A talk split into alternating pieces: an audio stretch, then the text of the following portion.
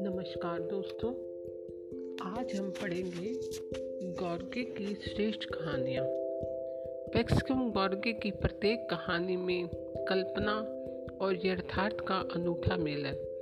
सामाजिक न्याय की गुहार करती दिल को झकझोर देने वाली कहानियाँ। तो चलिए शुरू करते हैं गोरगी की कहानियाँ। एक कहानी का नाम है, ऐसी थी राधा। तो चलिए शुरू करते हैं, ऐसी थी राधा। सागर की नमयुक्त ठंडी हवा, साहिल पर लहरों के छितराने के उदास संगीत के स्वर और सूखी झाड़ियों की सरसराहट के साथ, घास के दूर दूर तक फैले मैदानों के ऊपर से गुजर रही थी। रह रहकर हवा का झोंका आता और हमारे पड़ाव की अग्नि में सूखे पीले पत्तों की आहुति डाल देता, जिससे लपटे लप लपा उठती और तब शीत रात्रि का अंधेरा भय से काँप कर पीछे हट जाता। बाई और सीमाहीन स्टेपी और दाहिनी ओर सीमाहीन समुंदर। सामने की दिशा में एक वृद्ध जिप्सी था। उसका नाम मकर चुद्रा था। वह लगभग पचास कदम की दूरी पर अपने कैंप के घोड़ों की निगरानी कर रहा था। ठंडी हवा के झोंके उसके कोट के पल्लों को उधार रहे थे, जिससे उसकी बालदार नंगी छाती दृष्टि गोचर हो जाती थी। हवा के थपेड़ों का जैसे उस पर कोई प्रभाव ही नहीं पड़ रहा था, लेकिन वह इस सबसे बेखबर मेरी और मुँह किए लेटा हुआ, अपने पाइप से बराबर कस खींचता, अपनी नाक और मुँह से धुएँ के गुबार छोड़ रहा था। उसकी एक तक दृष्टि मेरे सिर पर से होती हुई सुविस्तृत स्टेपी के निस्तंभ अंधकार पर जमी थी। और वह हवा के कुछ सिंह थपेड़ों से अपने आप को बचाने का जरा भी प्रयत्न करते हुए बिना रुके बोले जा रहा था। तो तुम दुनिया के धूल छानते फिरते हो, है ना? बहुत खूब, बहुत अच्छा बहुत अच्छा रास्ता चुना है तुमने। मेरे नन्हे दोस्त, एकदम सही एकदम सही फैसला। दुनिया में घूम घूम कर चीज़ें देखो। जब खूब मन भर जाए तो पड़े रहो और सदा के लिए आँखें मूंद लो। उसकी उसकी एकदम सही फैसला वाली बात मुझे जची नहीं। मैंने आपत्ति की तो सवालिया लहजे में वह बोला जीवन साथी दोस्त इस सब के लिए दुबला होने की ज़रूरत क्या है? क्या तुम्हारा अपना जीवन नहीं? और जहाँ तक तुम्हारे साथियों का संबंध है, तुम्हारे बिना भी उन्होंने सदा मौत से गुजारी है।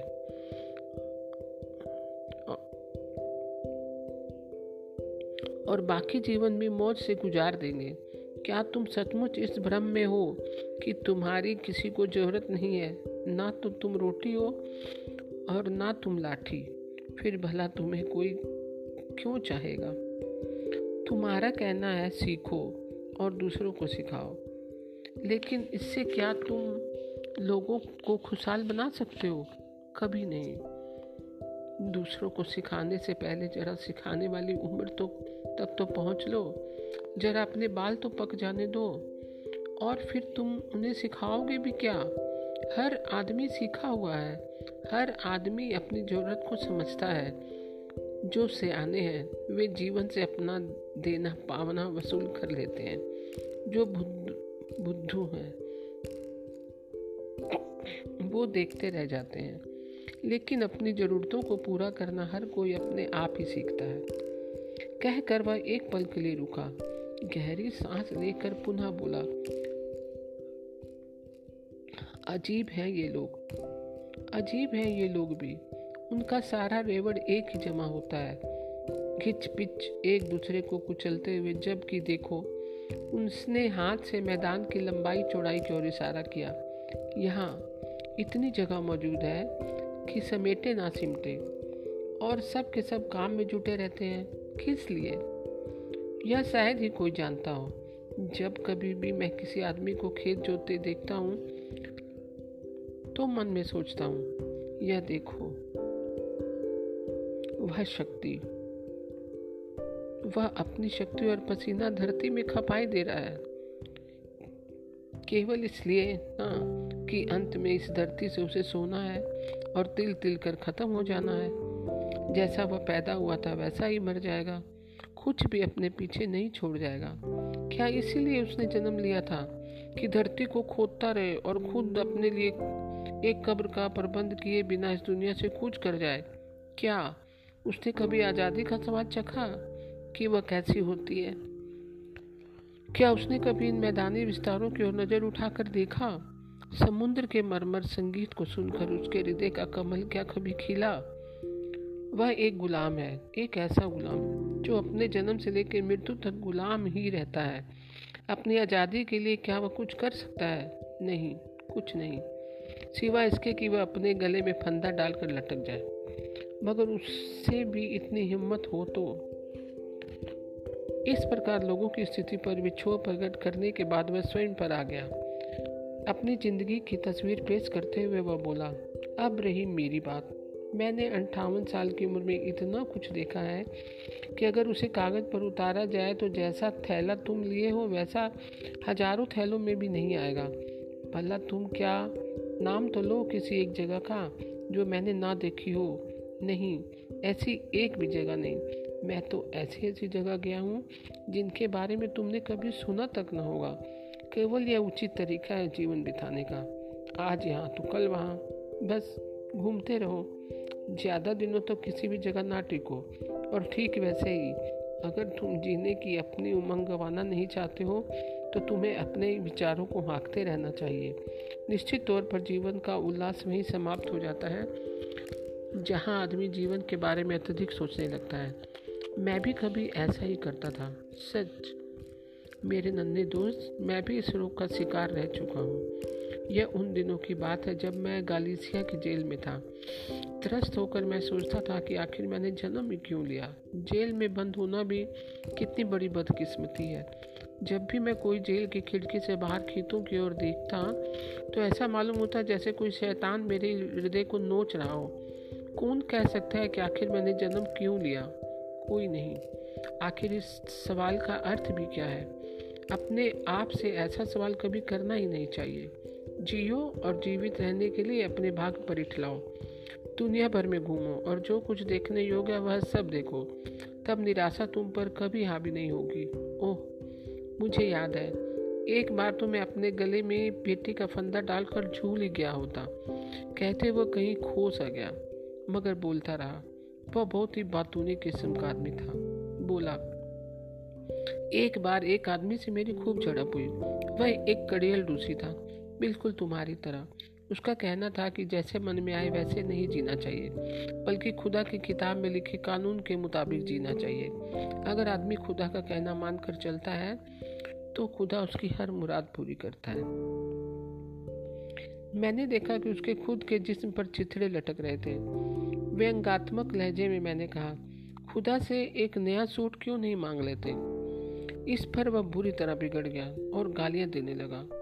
कुछ ही क्षण पहले वह उपदेश झाड़ रहा था कि मानव को अपने पड़ोसियों से प्रेम करना चाहिए, उनके प्रति उसके हृदय में क्षमा होनी चाहिए। लेकिन अगर मैंने उसे नाराज़ कर दिया तो उसने मुझे क्यों नहीं क्षमा किया? देखा, ऐसे होते हैं ये उपदेशक। लोगों को तो सीख देते हैं और अपने उपदेशों पर खुद अमल नहीं करते। गुस्सा शांत करने के ख्याल से उसने आग में थूका और चुपचाप अपने पाइप को फिर से ताज़ा करने में लग गया। हवा हवा धीमे स्वर में कराह सी रही थी। अंधेरे में घोड़े ही नींद आ रहे थे और जिप्सियों के कैंप में एक गीत के स्वर सुनाई दे रहे थे। यह मकर की सुंदर लड़की नौका थी जो गा रही थी। कंठ की गहराई से निकली उसकी आवाज़ मैं पहचानता था। उसके स्वर में कुछ ऐसी विशेषता थी कि चाहे वह कोई गीत गा रही हो, अथवा केवल दुला दुआ सलाम के हल्के पुल के शब्द मुँह से निकाल रही हो, उसमें हमेशा एक असंतोष और आदेश का पुट मिला रहता था। मकर ने अपना पाइप मेरे हाथ में थमा दिया लो पियो, वह गाती अच्छा है। क्यों गाती है है ना? क्या तुम चाहोगे कि उस जैसी कोई कुंवारी लड़की तुमसे प्रेम करने लगे? नहीं ना। बहुत ठीक। स्त्रियों पर कभी भरोसा नहीं करना और उनसे दूर ही रहना। लड़कियों को पुरुषों का मुँह चूमने में जितना आनंद आता है, उतना मुझे अपना पाइप पीने में भी नहीं आता। लेकिन एक बार भी जहाँ तुमने किसी लड़की का मुँह चूमा कि समझ लो, तुम्हारी आज़ादी के सारे दिन खत्म। ऐसे अदृश्य बंधनों में वह तुम्हें जकड़ लेगी, जो तोड़े नहीं टूटेंगे, और तुम हृदय और आत्मा के से उसके पाँव की धूल बनकर रह जाओगे। यह एकदम सच्ची बात है। लड़कियों से खबरदार रहना, झूठ तो सदा उनके होठों पर रहता है। वे कस्में खाएँगी कि वे तुम पर जान देती हैं। लेकिन अगर कहीं तुमने जरा भी उनसे नाराज़ कर दिया तो पहली बार में ही तुम्हारा मुँह नोच डालेंगी। मैं यूँ ही कुछ नहीं कहता। मैंने बहुत कुछ देखा परखा है। अगर तुम चाहो तो सच्ची कहानी तुम्हें सुनाऊं। इसे तुम अपने हृदय में गांठ बाँध कर रखना। अगर तुमने ऐसा किया तो जीवन भर पंछियों की भांति आज़ाद रहोगे। मैं उसका चेहरा देखने लगा, उत्सुकता से। स्पष्ट था कि मैं वह सच्ची कहानी सुनना चाहता हूँ। बहुत पुरानी बात है। लोइको जोबार नाम का एक जिप्सी युवक था। वह बड़ा ही ज़िंदा दिल और मस्त मोहला किस्म का था। किसी किस्म का भय उसे छू तक नहीं गया था। हंगरी, बहेमिया, स्लावेनिया और समुंदर के इर्द गिर्द सभी देशों में दूर दूर तक उसकी ख्याति फैली हुई थी। उन इलाकों में एक भी गाँव ऐसा नहीं था जिसमें चार या पाँच लोग जो बार की जान के दुश्मन ना हो। लेकिन उसका कभी बाल तक बांका नहीं हो सका। अगर कोई घोड़ा उसकी नज़र में चढ़ जाता तो फौजियों की पलटन में भी उसे ना रोक पाती थी, और वह उसकी पीठ पर सवार होकर हवा हो जाता। डर से जो बार का कोई रिश्ता नहीं था, वह इतना साहसी था कि वह यदि कहीं शैतान और उसके दल से भी उसका सामना हो जाता तो वह उन्हें अपने धूरे के घाट उतार देता।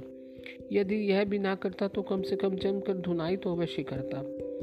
जिप्सियों का कोई कैंप ऐसा नहीं था जो जो रावर को ना जानता हो, जिसने उसके बारे में ना सुना हो।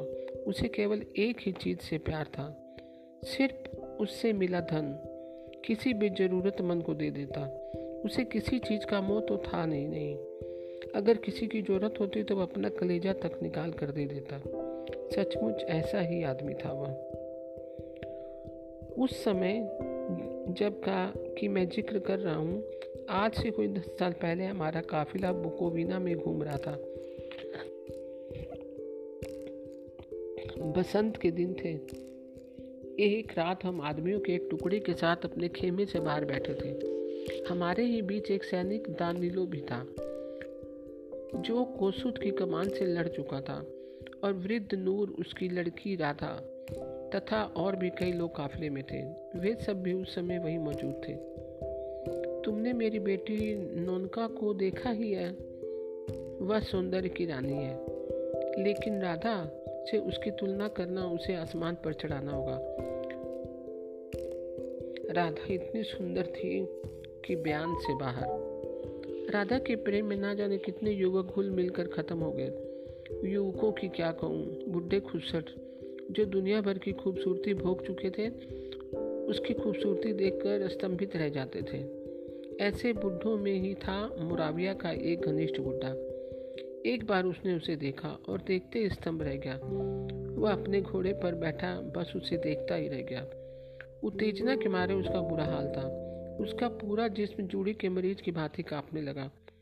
वह इतना सजा दजा था कि लगता था कि उसे शैतान जस मनाने निकला हो। उसका उक्रेनी कोट जरी के काम से अटा था। बगल से लटकती उसकी तलवार बहुमूल्य रत्नों से जड़ी थी। और घोड़े के जरा सा हिलने पर बिजली की भांति चमक निकलती थी। नीले रंग की उसकी मखमली टोपी ऐसी मालूम होती थी, मानो नीले आकाश का एक टुकड़ा नीचे उतर कर उसके सिर पर आ भी राजा हो बहुत ही बड़ा और अमीर आदमी था, वह खुशर बस घोड़े पर बैठा हुआ राधा को देखे जा रहा था। अंत में उससे बोला, एक चुंबन के लिए सोने की यह थैली नछावर कर दूँगा। राधा ने अपना मुँह फेर लिया। खुशट धनिक ने अब अपना स्वर बदला। अगर मैंने तुम्हारा अपमान किया हो तो माफ़ी चाहता हूँ, लेकिन कम से कम एक मुस्कुराहट तो तुम मुझे दे ही सकती हो। और यह कहते हुए उसने अपनी थैली उसके पामों के पास फेंक दी। थैली काफ़ी भारी थी, लेकिन राधा ने पाँव से ठुकरा कर उसे धूल में धकेल दिया। इस तरह जैसे उसने उसे देखा ही ना हो। उफ, पूरी फितना है, उसने झुंझला कर कहा। फिर घोड़े के पट्टे पर चाबू पटकार कर सड़क पर धूल का बादल उड़ाता चला गया। अगले दिन वह फिर आया और पूछा, इसका बाप कौन है? उसकी आवाज़ इतनी तेज थी कि समूचा कैंप गूंज उठा। ता नीलो आगे बढ़ाया, अपनी लड़की मुझे बेच दो, मुँह मांगे दाम दूँगा। बुढ़ा बोला। जवाब में दानिलो बोला, बेचने का काम तो बड़े लोग करते हैं, सूरों से लेकर उनकी अपनी आत्मा तक बेचते हैं, चाहे जो खरीद ले। यहाँ तक मेरा संबंध है, मैं कोसूद की कमान में लड़ चुका हूँ और बेचने का धंधा नहीं करता। धनिक खूब गरजा, उसका हाथ अपनी तलवार पर जा पहुँचा। लेकिन तभी किसी ने एक जलती हुई लकड़ी घोड़े के कान में छुआ दी। घोड़ा बिदका और वह अपने मालिक के साथ हवा हो गया। हमने भी अपना डंडा डेरा समेटा और वहाँ से चल दिए। जब हमें सड़क पर चलते पूरे दो दिन हो गए तो एकाएक हमने उसे अपने पीछे आते हुए देखा। अरे, सुनो तो वह चिल्लाकर बोला, मैं कसम खाकर कहता हूँ कि मेरी नीयत में बदी नहीं है। मैं इस लड़की को अपनी बीवी बनाना चाहता हूँ। मेरी हर चीज़ पर उसका अधिकार होगा। और यह तुम जानते ही हो कि मैं बहुत अमीर हूँ। राधा को हाथ से निकलते देख वह बुरी तरह उत्तेजित हुआ पड़ा था। जिसके कारण उसका पूरा जिस्म थरथरा रहा था। उसने जो कुछ कहा था, उस पर हमने विचार विमर्श किया। फिर दानिलो ने दाढ़ी के भीतर फुसफुसाते हुए राधा से पूछा, बोल बेटी, तेरी मर्ज़ी क्या है? राधा बोली, अगर बाज की संगनी खुद अपनी मर्ज़ी से किसी कौवे के घोंसले को आबाद करने चली जाए तो तुम्हें कैसा लगेगा? उसका उत्तर सुन दानिलो हंसा। और हम सब भी हंस पड़े। खूब जवाब दिया, बेटी, आपने कुछ सुना श्रीमान आपकी दाल यहाँ गलती नज़र नहीं आ रही।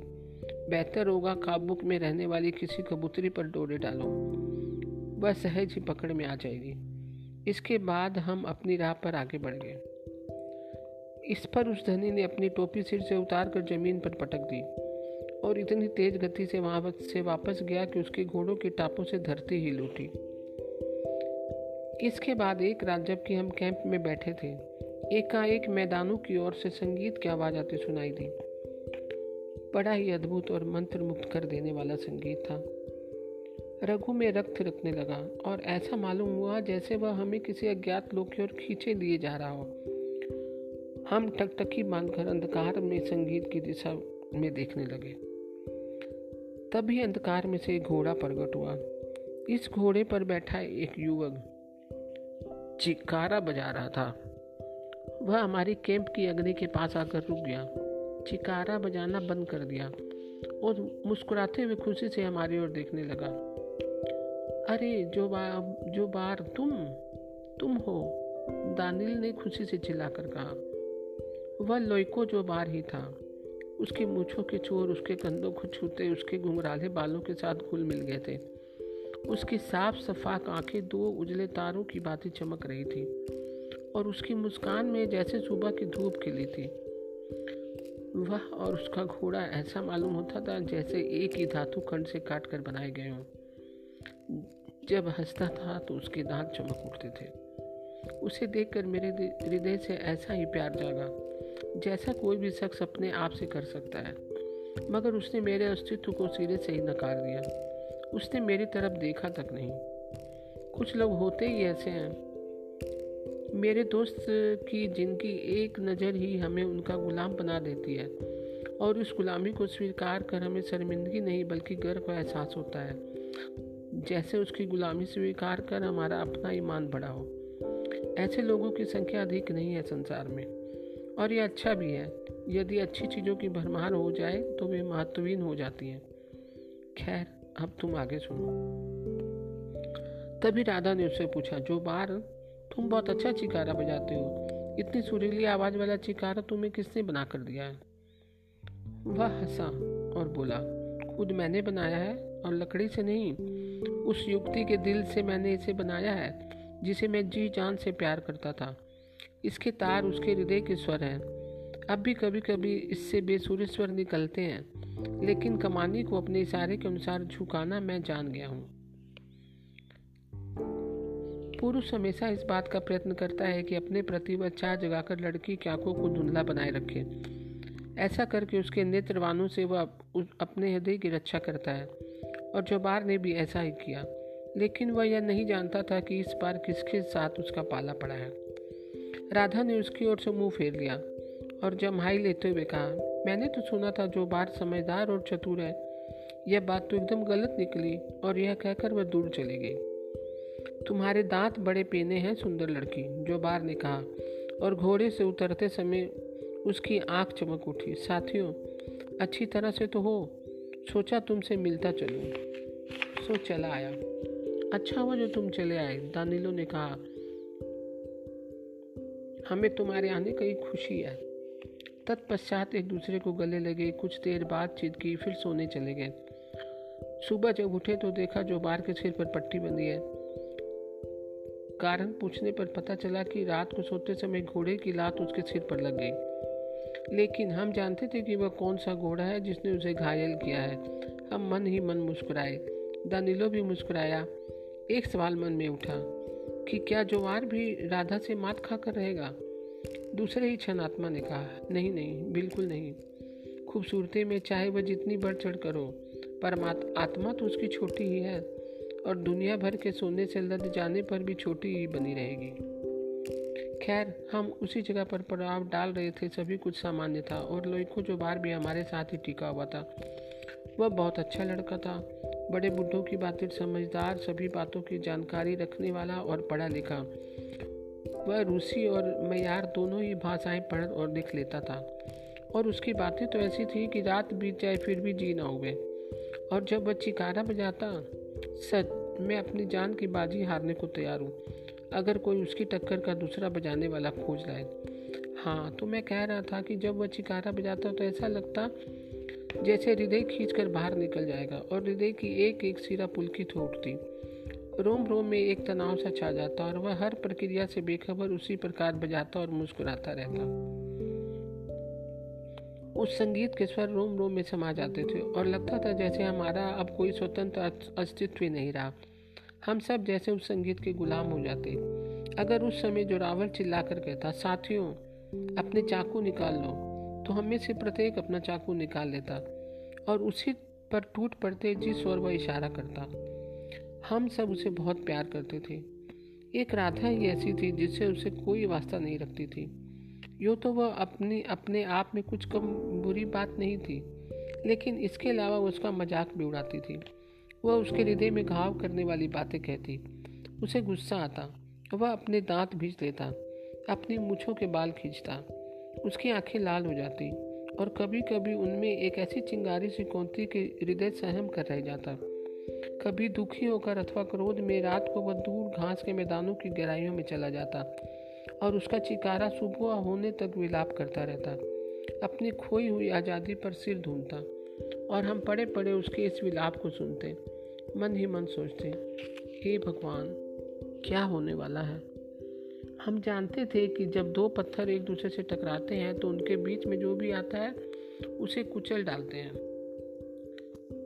एक रात हम अलाव के पास बैठे, रात तक अपने मामलों पर बातचीत करते रहे और जब बात करते करते थक गए तो जो बार की ओर घूम गया, दानिलो और बोला, जो बार कोई ऐसा गीत सुनाओ जिससे मन खुश हो और यहाँ फैली मायूसी दूर हो। जो बार ने एक नज़र राधा पर डाली, जो कुछ ही दूर धरती पर पड़ी आसमान को निहार रही थी। फिर अपनी कमान को चिकारे के तारों पर से खींचा, चिकारे में से गीत के स्वर प्रकट हुए। इस तरह मानो कमान चिकारे के तारों को नहीं, वस्तुतः किसी युक्ति के हृदय के तारों को छेड़ रही हो, और वह गाना गाने लगा। राधा ने अपना सिर उसी ओर घुमा लिया। खूनी के बल उठी, और उसके चेहरे की ओर देखकर खिल खिला कर हंसने लगी। जो बार का चेहरा तमतमा कर लाल हो गया, मगर वह गाता रहा। कितना बढ़िया गाया। आजकल इस तरह के गीत दुर्लभ हो गए हैं। उसका गीत सुनकर सुबह होने पर सभी ने तारीफ़ की। लेकिन राधा दबे स्वर में फुसफुसा उठी तुम्हारी जगह मैं होती तो कभी इस तरह आकाश में घोड़े न दौड़ाती। अगर सिल के बल जोहड़ में आ गिरे तो तुम्हारी ये सुंदर मुझे खराब हो जाएँगी। जो बार ने क्रोध से भरकर उसकी ओर देखा, लेकिन कहा कुछ नहीं। उसने अपने आप को काबू से बाहर नहीं जाने दिया और उसने गाना जारी रखा। कितना शानदार गीत है। गीत की समाप्ति पर दानिलो ने कहा, इससे अच्छा गीत अपने जीवन में मैंने कभी नहीं सुना। अगर मैं गलत कहता हूँ तो मुझ पर शैतान की फटकार बरसे। वृद्ध नूर अपने गल मुछों को सहलाकर अपने कंधों को बिचका रहा था। जो बार के साहसपूर्ण गीत ने हम सभी के दिल खिला दिए थे। लेकिन राधा को वह पसंद नहीं आया। बोली, ऐसे ही एक बार मैंने बाज की आवाज़ की नकल में एक मच्छर को भिन भिनाते सुना था। ऐसे मालूम हुआ जैसे उसने हम सब के सिरों पर बर्फ़ का पानी उडेल दिया हो। दानिलो बड़बड़ा उठा। कोड़े का मुँह देखे शायद बहुत दिन हो गए हैं। लेकिन जो बार का चेहरा तमतमा गया था, उसने अपनी टोपी उतार कर ज़मीन पर फेंक दी और बोला, ठहरो दानिलो, बिगड़ेल हुए घोड़े के लिए इस पाती लगाम की ज़रूरत होती है। अपनी लड़की की शादी तुम मेरे साथ कर दो। क्या बात कही तुमने? दानिलो मुस्कुरा कर बोला, कर लो, अगर तुम कर सको। अच्छी बात है जो बार ने कहा और फिर राधा से मुताफिक होकर कहा, सुनो लड़की, अब जरा हवाई घोड़े से नीचे उतर जाओ और जो मैं कहता हूँ उसे सुनो। अपने जीवन में अनेक सुन रही हो, अनेक लड़कियों से मेरा वास्ता पड़ा, लेकिन उनमें से एक भी तुम्हारी तरह मेरे हृदय को अपने कब्जे में नहीं कर सकी। ओह राधा, सच तो यह है कि तुमने मेरी आत्मा को बंदी बना लिया है। इसमें किसी का दोष नहीं, क्योंकि जो होना था वह हो कर ही रहेगा। खुदा और स्वयं अपनी आत्मा की साक्षी तथा तुम्हारे पिता और इन सब लोगों की मौजूदगी में मैं तुम्हें अपनी पत्नी बनाता हूँ। लेकिन एक बात याद रखना कि मेरी आज़ादी के आड़े आने की कोशिश न करना। मैं आज़ादी पसंद आदमी हूँ और हमेशा वैसे ही रहूँगा जैसा मेरा जी चाहेगा। दांतों को कसकर दाबे और अपनी आँखों को धधकाए, वह उसके पास जाकर जा पहुँचा। हमने उसे राधा की ओर हाथ बढ़ाते हुए देखा और सोचा आखिर राधा ने सुविस्तृत मैदानों के इस बन, बनेले घोड़े के मुँह में लगाम डाल ही दी। लेकिन तभी एकाएक जो बाबर की बाँ फैल गई वह पीठ के बल गिरा और उसका सिर धरती से जा टकराया। यह क्या हो गया? ऐसा लगता था जैसे किसी ने उसके सीने पर गोली दाग दी हो। और गौर करने पर पता चला कि वह तो राधा का चाबुक था। राधा ने चाबुक का फंदा उसकी टांगों में डालकर उसे गिरा दिया था। ऐसा करके वह पहले की भांति निश्चित लेट गई। मानो कुछ ना हुआ हो। उसके होठों पर अपेक्षापूर्ण मुस्कुराहट खेल रही थी। हम सब सख्ती की हालत में बैठे या देख रहे थे कि अब क्या होता है। जो बाहर उठकर बैठ गया और अपने हाथों से उसने अपना सिर पकड़ लिया। मानो उसे डर हो कि कहीं उसके सिर के टुकड़े टुकड़े होकर बिखर न जाए। फिर फिर कुछ देर बाद वह चुपचाप उठा और किसी की और एक नज़र डाले बिना मैदान की ओर चला गया। नूर ने फुसफुसा कर मुझसे कहा अच्छा हो, तुम इस पर नज़र रखो। इसलिए मैं भी रात के अंधेरे में उसके पीछे पीछे चला गया। मैं बिल्कुल रेंगता हुआ सा चल रहा था कहीं उसे पता न चल जाए। मगर चुड्रा ने अपने पाइप के कप में से खुरच कर राख बाहर फेंकी और उसे फिर से भरने में मशगूल हो गया। तम्बाकू भरकर वह पुनः बोला, लाइको, जो बार के डग बड़ी मुश्किल से उठ पा रहे हैं। काफ़ी प्रयास के बाद वह एक के बाद एक दूसरा डग उठाता था। उसकी गर्दन झुकी थी और बाहें चांबू की डोरियों की भांति बेजान से झूल रही थी। ऐसे लगता था जैसे वह अपने जिस अपने जिस्म को जबरन घसीट रहा हो। फिर वह एक पत्थर पर बैठ गया और उसने एक कराह से भरी। उसकी कराह की आवाज़ से मेरा हृदय व्यथित हो गया। मन चाह कि मैं उसके पास जाकर उसे संतावना दूँ, मगर चाह कर भी मैं उसके करीब नहीं गया। मेरे सहानुभूति भरे शब्दों से उसका दुख दूर होगा यह मैं जानता था। उसे वहाँ बैठे बैठे लगभग तीन घंटे बीत गए। वह बैठा ही रहा बिना हिले डुले पत्थर के बुत की तरह। अचानक राधा पर मेरी नज़र पड़ी। वह कैंप की ओर से तेज़ी से जो बार की ओर बढ़ रही थी। यह देखकर मुझे खुशी हुई। मेरा मानना था कि आखिर राधा को अकल आ ही गई। वह उसे मनाने आई थी। वह चुपचाप बिना किसी आहट के जो बार के पास जाकर खड़ी हो गई। उसने उसके कंधों पर हाथ रख दिया वह चौंक उठा और सिर उठाकर देखा। अगले ही क्षण वह अपने पांवों पर खड़ा हो गया और अपना चाकू निकाल लिया हे भगवान, क्या वो उसे मार डालेगा? मैंने सोचा और उछल कर मदद के लिए किसी को पुकारना ही चाहता था, तभी राधा की आवाज़ मेरे कानों में पड़ी। इसे फेंक दो, नहीं तो मैं तुम्हारा सिर उड़ा दूँगी। मैंने देखा कि राधा के हाथ में पिस्तौल है और वह लड़कों के सिर का निशाना साधे खड़ी है। यह लड़की भी बिल्कुल शैतान की खाला है, मन ही मन मैंने सोचा। अच्छा है, कम से कम ताकत में दोनों बराबर है। पता नहीं अब क्या होगा। मैं तुम्हें मारने नहीं, बल्कि तुमसे सुलह करने आई हूँ। पिस्तौल को अपनी पेटी में खोजते हुए राधा ने कहा, अपना चाकू दूर फेंक दो। उसने चाकू दूर फेंक दिया और उबलती हुई नज़र से उसकी ओर देखने लगा। क्या दृश्य था भाभी छोट खाए जंगली पशुओं की बातें दोनों एक दूसरे पर नज़र गड़ाए थे। सुनो जो बार, मैं तुमसे प्रेम करती हूँ, राधा ने कहा।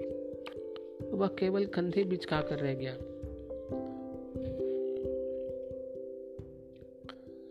अनेक आदमियों से मेरा वास्ता पड़ा है, लेकिन तुम उन सबसे बहादुर और सुंदर हो। अगर मैं जरा भी इशारा करती तो उनमें से हर एक अपनी मुझ मुड़ाने के लिए तैयार हो जाता। मेरे पाँव की धूल तक चाटने में जरा भी अनकानी नहीं करता। लेकिन मैं ऐसा ऐसा इशारा करती क्यों? उनमें एक भी तो बहादुर नहीं था। और मेरे साथ रहकर उन्हें जानना, जनाना बनते जरा भी देर न लगती।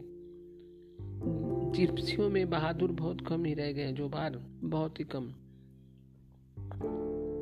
मैं अब तक किसी से भी प्यार नहीं कर सकी, जो बार। लेकिन तुम्हें मैं प्यार करती हूँ, और अपनी आज़ादी भी मुझे उतनी प्यारी है नहीं। अपनी अपनी आज़ादी को मैं तुमसे भी ज़्यादा प्यार करती हूँ। लेकिन मैं अब तुम्हारे बिना उसी तरह जीवित नहीं रह सकती, जिस तरह की तुम मेरे बिना जीवित नहीं रह सकते।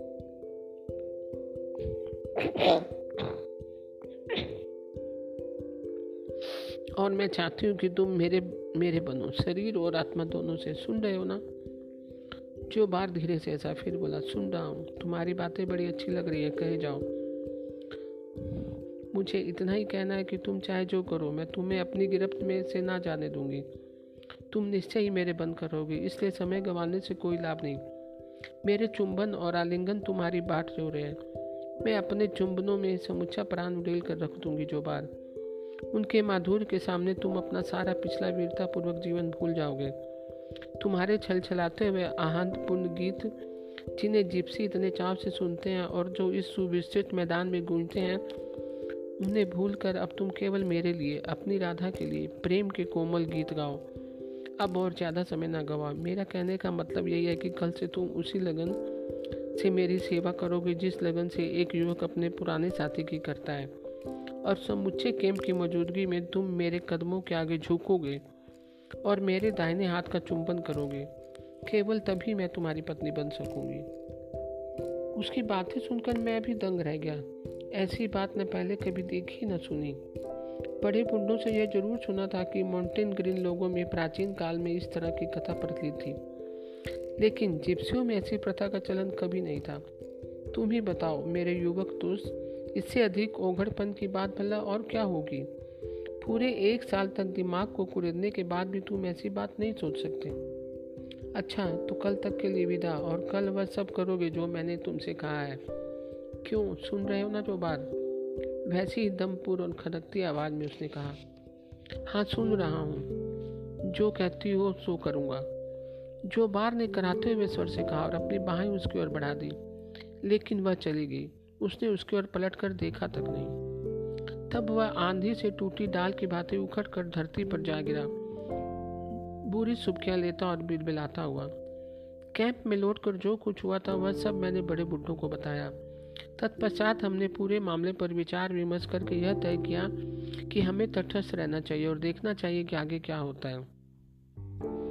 और दूसरे दिन, जो कुछ हुआ वह इस प्रकार है। हर रोज़ की तरह शाम को जब अलाव के इर्द गिर्द जमा हुए तो जो बार भी हमारे साथ आ बैठा, उसके चेहरे पर उदासी थी। एक ही रात में वह झटक गया था और उसकी आँखें गड्ढों में धसी हुई प्रतीत हो रही थी। वह आँखों को ज़मीन पर गड़ाया था। एक बार भी उसने उन्हें ऊपर नहीं उठाया और उसी मुद्रा में बोला, साथियों, अब स्थिति इस प्रकार है कि सारी रात में अपने हृदय को टटोलता रहा और मैंने देखा कि जिस आज़ादी पसंद जीवन को मैं अब तक बिता रहा हूँ, उसके लिए मेरे हृदय में अब कोई जगह नहीं। उसके हर कोने में राधा ने दखल कर लिया है। वही राधा, जो सुंदर है, जिसके होठों पर शाही मुस्कान सदा खेलती रहती है। वह अपनी आज़ादी को मुझसे भी ज़्यादा प्यार करती है। लेकिन मैं अपनी आज़ादी से अधिक उसे प्यार करता हूँ। और इसलिए मैंने तय कर लिया कि राधा के आदेश के आगे घुटने टेक दूँ। और सब लोग देखें कि किस प्रकार उसके सौंदर्य ने मुझे लोह पुरुष इस जबार को अपना गुलाम बना लिया है।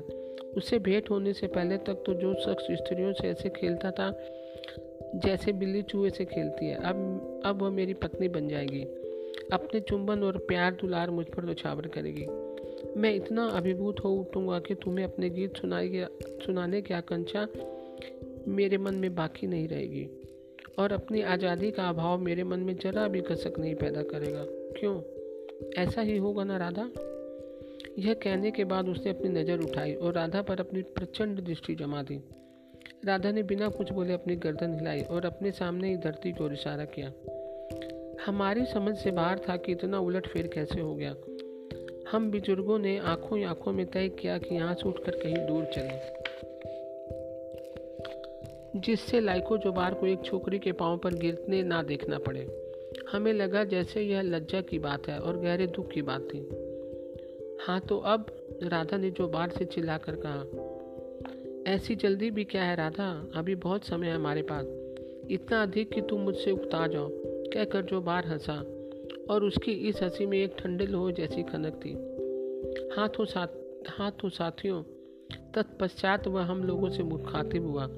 सारी स्थिति तुम्हारे सामने है। मुझे के, अब केवल यही देखना है कि राधा का हृदय क्या सचमुच इतना कठोर है कि वह हम सबको ऐसा सोचने के लिए मजबूर कर सके। माफ़ करना मैं इसकी परीक्षा लूँगा। और इससे पहले कि हम कुछ समझ बूझ पाते इसका इरादा क्या है? हमने देखा कि राधा धरती पर पड़ी है। और जो बार का चाकू मूठ तक उसकी छाती में धंसा हुआ है। हम लोगों को तो जैसे काट मार गया। फटी फटी आँखों से उस दृश्य को देख रहे थे। राधा ने चाकू खींचकर अपनी छाती से बाहर निकाला और उसे एक और फेंक दिया। फिर अपने काले बालों की एक लट से घाव को ढका और मुस्कुराते हुए स्पष्ट और जोरदार आवाज़ में बोली अच्छा तो विदा जो बार। मैं जानती थी कि तुम ऐसा ही करोगे। और इन शब्दों के साथ ही उसकी गर्दन एक और लुढ़क गई। अब मैं तेरे पाँवों की धूल लूँगा, मेरी गर्वीली रानी, जो बार ने कहा। और उसकी तेज आवाज़ विस्मृत मैदानों में गूंज उठी। फिर उसने धरती पर गिरकर अपने होठ मृत राधा के पाँव से सटा दिए और निश्चल हो गया। हमने अपने सिर नंगे कर लिए और मौन खड़े रहे। हम सब हतप्रद और स्तंभ थे। जो कुछ भी हुआ, वह कल्पना से परे था। किसी को स्वप्न में भी ऐसी आशा नहीं थी कि ऐसा कुछ होगा। हम तो इसकी भी कल्पना नहीं कर सकते थे कि आगे क्या होने वाला है। हमारे मस्तिष्क तो कुंद से हो गए थे। ऐसे क्षणों में क्या कुछ कहा जा सकता है? नहीं, कुछ नहीं। नूर बड़बड़ाया, फिर बोला, इसकी मुस्के कस लो। लेकिन लोइको को पकड़ने के लिए कोई आगे ना बढ़ा। नूर भी जानता था कि कोई ऐसा करने का साहस भी नहीं कर सकेगा। सो वह मुड़ा और वहाँ से खिसक गया। दानिलो ने वह चाकू उठाया, जिसे राधा ने दूर फेंक दिया था, और कुछ क्षण एक टक उसे देखता रहा। उसने गलमुच्छे बल खा रहे थे। चाकू के पेने फलक पर राधा का खुद खून मौजूद था। चाकू हाथ में लिए दानिलो जो बार के पास पहुँचा। और उसे उसकी पीठ के हृदय के निकट भोग दिया। आखिर वह राधा का पिता ही था। जो कसर थी वह तुमने पूरी कर दी। तानीलो की ओर मुड़ते हुए जो बार ने कहा एकदम सुस्पष्ट आवाज़ में। और उसके बाद उसके प्राण पखेरु भी राधा के पास उड़ चले।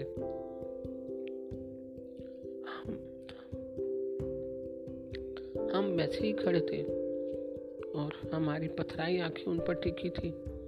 सामने उसी जगह राधा पड़ी थी। बालों की लट को हाथ में अपने सीने पर दबाए, उसकी आँखें पूरी खुली थी और नीले आकाश को घूर रही थी। वीर लोइको जो बार उसके पांवों के पास पड़ा था, उसके घुंघराले बालों से उसके चेहरे को ढककर हमारी नज़रों से उजल कर दिया गया था। कुछ देर तक हम इसी प्रकार सोच में डूबे रहे। वृद्ध दानिलो ने गलमुच्छे काँप रहे थे। उसकी घनी बोहें खींची हुई थी। उसने सिर उठाकर आकाश की ओर देखा और देखता ही रह गया। उसके मुँह से एक भी शब्द नहीं निकला। लेकिन वृद्ध नूर ज़मीन पर पड़ा था और उसका समुच्चा शरीर सुबकियों के साथ हिल रहा था।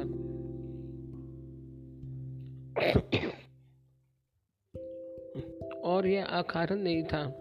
मेरे नन्हे दोस्त, इससे जो भीख मिलती है वह यह है कि किसी भी मुँह में पड़कर उस मार्ग को मत छोड़ो जो तुमने अपने लिए चुना है। सीधे आगे बढ़ते जाओ। तब शायद तुम्हें बुरे अंत का मुँह नहीं देखना पड़ेगा। इसके बाद मकर चुप हो गया। अपने पाइप को उसने तंबाकू की थैली में डाला और कोट के पल्ले खींचकर अपनी छाती को ढक लिया। अब महीन बौछार पड़नी शुरू हो गई थी और हवा भी पहले से ज़्यादा तेज हो गई थी। घोड़े एक एक करके बुझती हुई आग के पास सिमट गए। अपनी बड़ी बड़ी संवेदनशील आँखों से उन्होंने हमें देखा और फिर हमारे चारों ओर घेरा बनाकर खड़े हो गए। मकर ने उन्हें दुलार से पुकारा। फिर उठकर अपने प्रिय घोड़े कालू की पीठ थपथपाकर मेरी ओर मुड़ते हुए कहा, अब सोना चाहिए। कहकर उसने अपने कोट में सिर से पाँव तक अपना समूचा बदन समेट लिया। फिर वह ज़मीन पर लंबा पसर गया और निश्चल पड़ा रहा। मेरी आँखों में नींद नहीं थी, मैं वहीं बैठा अंधकार को घूरता रहा। मेरी आँखों के सामने उस गर्वीली निर्वाद और सुंदर राधा का चित्र तैरता रहा। बालों की लट हाथ में लिए वे अपने सीने के गाँव को उसे ढकी थी। और उसकी पीली, पड़ी कोमल उंगलियों के बीच से रक्त की बूंदें छूकर धरती पर गिरकर अग्निमय चिंगारी की भांति छितरा जाती थी। और इसके पीछे लोइको जो वार की वीर आकृति तैर रही थी। काले बालों के घुंघराले लच्छे उसके चेहरे पर लहरा रहे थे और चेहरे पर आँसू की धाराएँ बह रही थी। बारिश तेज हो गई थी और समुद्र इन दो जाबाज जिप्सियों, लोइको जोबार और वृद्ध सैनिक दानिलों की लड़की राधा के शोक में गंभीर निनाद कर रहा था। और वे दोनों रात के उस अंधकार में एक दूसरे को पीछा करते बगुले की भांति लपक रहे थे, एकदम निशब्द। जो बार लाख कोशिश करने के बाद भी गर्वीली राधा को पकड़ नहीं पा रहा था। तो दोस्तों, आज की कहानी आपको कैसी लगी? मैं कल फिर एक नई कहानी के साथ उपस्थित होंगी तब तक के लिए नमस्कार दोस्तों।